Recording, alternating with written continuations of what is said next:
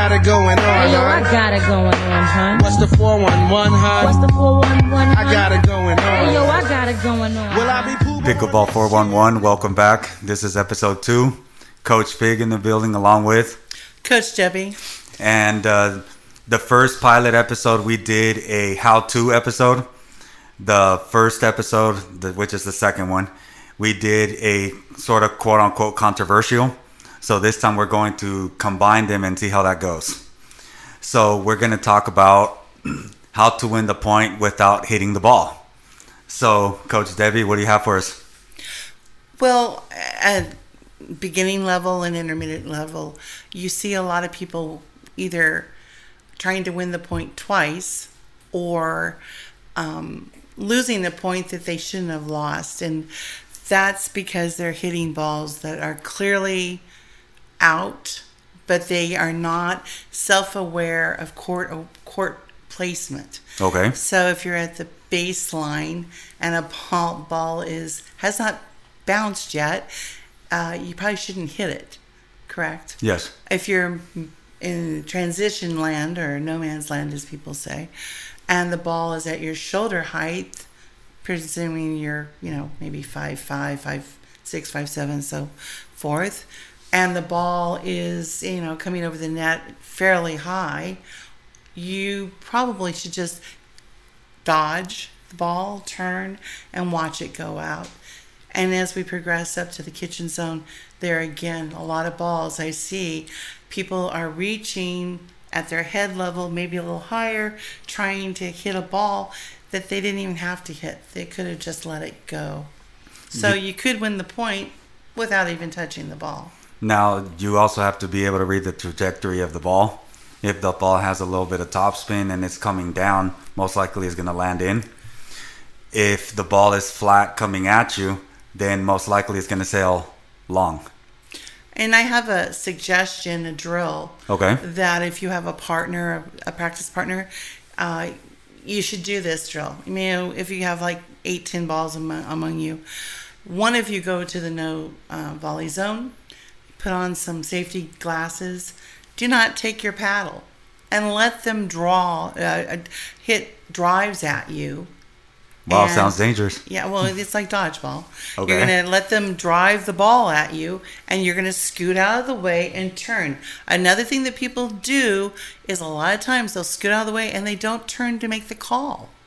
I see. They don't. part of this is you need to turn and make the call, but practice that. See, all of us are different heights. See what works for you. I know that if I'm at the kitchen, I'm 5'10, I'm at the kitchen, the ball's coming in a fairly straight trajectory, you know, maybe three feet over the net or four, coming at my shoulder level. I'm most likely, unless it's a windy day or I can see that they're really developing a lot top on that, I'm not going to hit that ball. I'm going to scoot, turn, and watch that ball hit out. But I have a background. I've seen so many tennis balls, so many balls, different directory.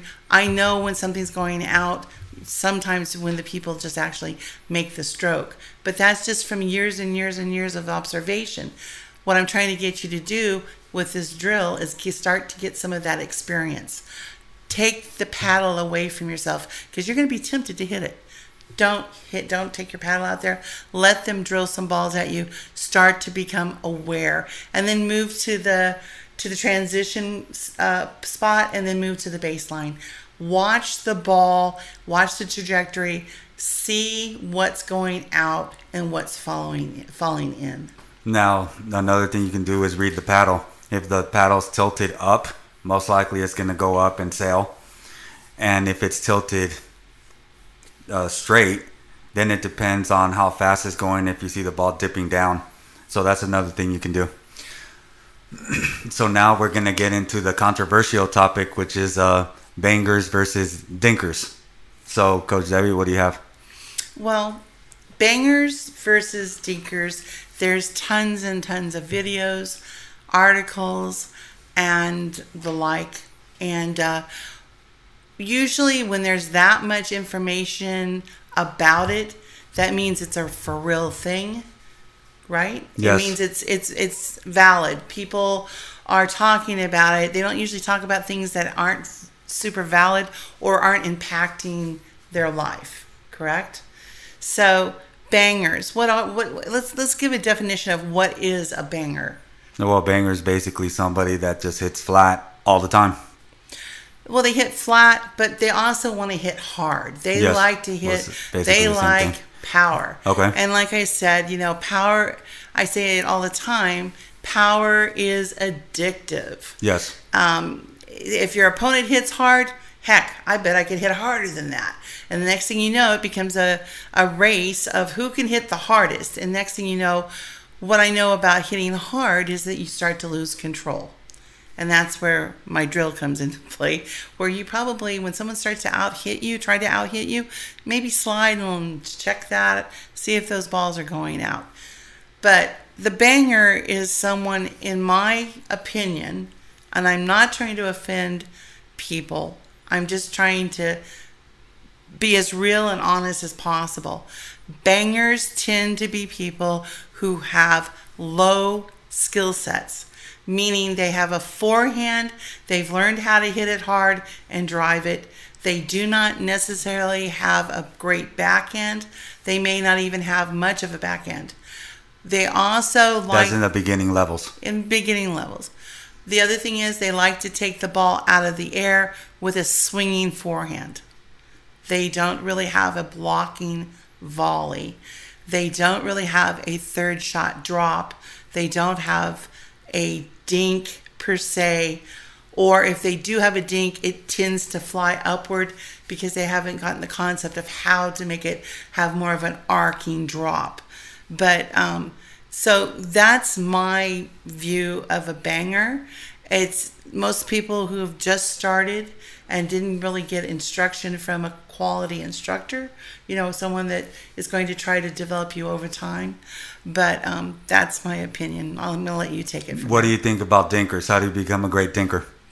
Well, the thing with a dinker is this I'm going to use some sports that are not tennis related. And I know that those of you who listen to me are going to go, oh my gosh, because everything I pretty much relate to is always tennis. That's my background. It is a paddle sport, translates. But I'm going to bring two sports into it from the East. Okay. One of them is judo, Okay. and the other is uh, sumo wrestling. Whoa. Okay. That's that's out there. So. Yeah, so it's sort of a left field, isn't it? Okay. So, uh, what does this have to do with dinking? All right. So judo in in Japanese means the gentle way. Okay. And the concept, and I'm not a specialist in judo, but I'm just going to give it an over overview. In judo is using your opponent's aggression and power against them. Okay. So if a, a big force comes running at you with lots of energy, you don't go and run at that force too, because if both of you are running and colliding at each other, you're both injuring each other. So there really is no win there. There's really kind of a lose lose. Now we pick ourselves up off the ground and try to run at each other again. This isn't logical. So in in judo what you do is as they come running at you you're going to try to deflect them by gently pushing them away from you. Or you're going to take two side steps and let them if you think about WWE they're going to run to the to the turnpike uh, the little Yeah, the corner. turnbuckle. they're going to turnbuckle. They're going to hit run into the turnbuckle. That's using a gentler way. You're not combating the aggression with aggression Okay.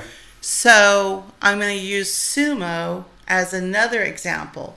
There are times, and I, I tried to find his name, but there was a sumo wrestler who weighed 215 pounds. Wow. That's pretty light. That's like a baby sumo wrestler, Yes. correct? Whereas most of them weigh 400, 500 pounds, correct? Yes. And the and the the object of being a sumo wrestler is to push your opponent down or out of the circle. Right. Right? This 215 pound sumo wrestler used the gentle way. Okay. What he did was he allowed this very large person to come at him, and then he basically, in in my uh, my view, he was like doing cow tipping. Okay. If, you know, they're coming at him and he's just using leverage. He's using skill sets, things where he had to think outside of aggression Okay. to overcome someone who outweighed him more, you know, doubled his weight. So that's what I was started thinking about with the Dinkers. Is that Dinkers are using a different way of doing. Okay. And it's not an aggression. It is actually more of a skill of timing, placement, pushing and prodding and looking for openings to get the point or to allow your opponent to mess up and basically give you the point. Okay, that was very uh, philosophical. Now, in the lower levels, um, I have a friend who played in the 5 35 and over in San Diego and he won the gold. And um, he was consistently talking to me about driving. Uh, we're to get that uh, a little later. But in the lower levels, the people get used to winning so many points just by driving. So they get this um, thinking in their mind that driving is the way to go. But when you get to the upper levels, all of a sudden you have people that can actually block the ball back. So now you're no longer going to get those free points. So they also don't have the right grips. So hopefully they listen to our pilot episode because most likely they're using the wrong grip because they're popping balls up. So if you have a continental grip, you can now dink very well. The third shot drop consists of a little push, and that's what it takes to become a really good player. It's a next level type shot, and you have to have it in order to succeed. Now, in the pros, if you drive on a pro, they're former tennis players. You're not going to get points off of them. Maybe if you are at the non volley zone and you try to blast them at them, then maybe, but that's not going to work.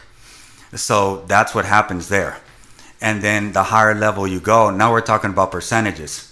How many points can you get off of a drive if you hit it at the net? What if they get the ball back? Then what are you going to do? Is your fifth shot drop going to be effective? Are you going to set your partner up? Are you going to have your partner get killed? So all of that is, is taken into consideration in order to see if driving is worth going for. So that is the discussion I had with um, the 5 0 player that won the gold. And um, he basically said that driving is very good and it's entertaining. And he saw himself over and over. But then he came up with the idea of, well, you know, I only won 50% of my uh, drivings. And I don't know. It looks good, but maybe I want to go back to dinking. So the other thing that it comes down to is situational play. Is your opponent weak at the net? If he is weak, it's probably best just to drive at them and end the point right there. So it's all about situational play and what you're going to do after. So that's what my opinion is. Well, a couple of things to add there. Why do tennis players tend to be tough at the net? I just want to clarify that because not everyone is a tennis player out Right, there. right. So you may not realize it. But as a junior tennis player, my coach would set me at the net and he would drive as hard as he possibly could at my body, at my face, at my left shoulder, any right shoulder, and I would have to block the ball back. Now, here's another insight or another tip on how to be a very successful blocker. Use a very soft approach to your grip. Do not manhandle your handle. You're going to just loosen those hands very softly. Let the ball bounce or ball hit that paddle with a very soft grip. What it's going to result is not a banging back. It's going to result in a very soft touch drop that's going to be advantage to you because if that banger wants to come to the kitchen play it off the bounce it's going to be very hard to hit a super hard shot that low at the net Right. so that's one of the thoughts tennis players, you'll identify them. They look pretty confident up there at the net. They're they don't go they don't scream. They go oh you know they they're like yeah I've seen this before and it was a tennis ball coming at me at 85 miles an hour. So that pickleball, little plastic pickleball, isn't scaring anyone. Right. So with that in mind, the other thing is is that um, the driving shot, it doesn't. If that's all you're playing, there is no variety. Right. So You're as we- predictable. yeah, and then I'll go back to tennis. So if you have a serve, let's say if you watch some professional men's tennis and they have a serve that goes 130 miles an hour, if it's a flat serve and that's all they've got, by the middle of the first set, that returner has pretty much figured out how they can at least block that serve back. Right. The trick is the server has to come up with some other goods. He's got to he's got to go for different targets. He's got to add a different spin. He's got to do something. So my point is, is as a banger, if all you're doing is banging that ball the same way each time, they're going to get onto you. Right. So uh, you also want to add a variety. Um, now I'm going to give a little bit of, uh, you know, credit for the banger. You also don't want to third shot drop all the time, quote unquote. You want to keep them on their feet, guessing. Maybe you can get a cheap point here and there. But other than that, uh, dinking is more of a skill. It requires touch, finesse, and you also set your partner up for him to do the killing. And that is what your pickleball is basically intended about. There's a kitchen there for a reason.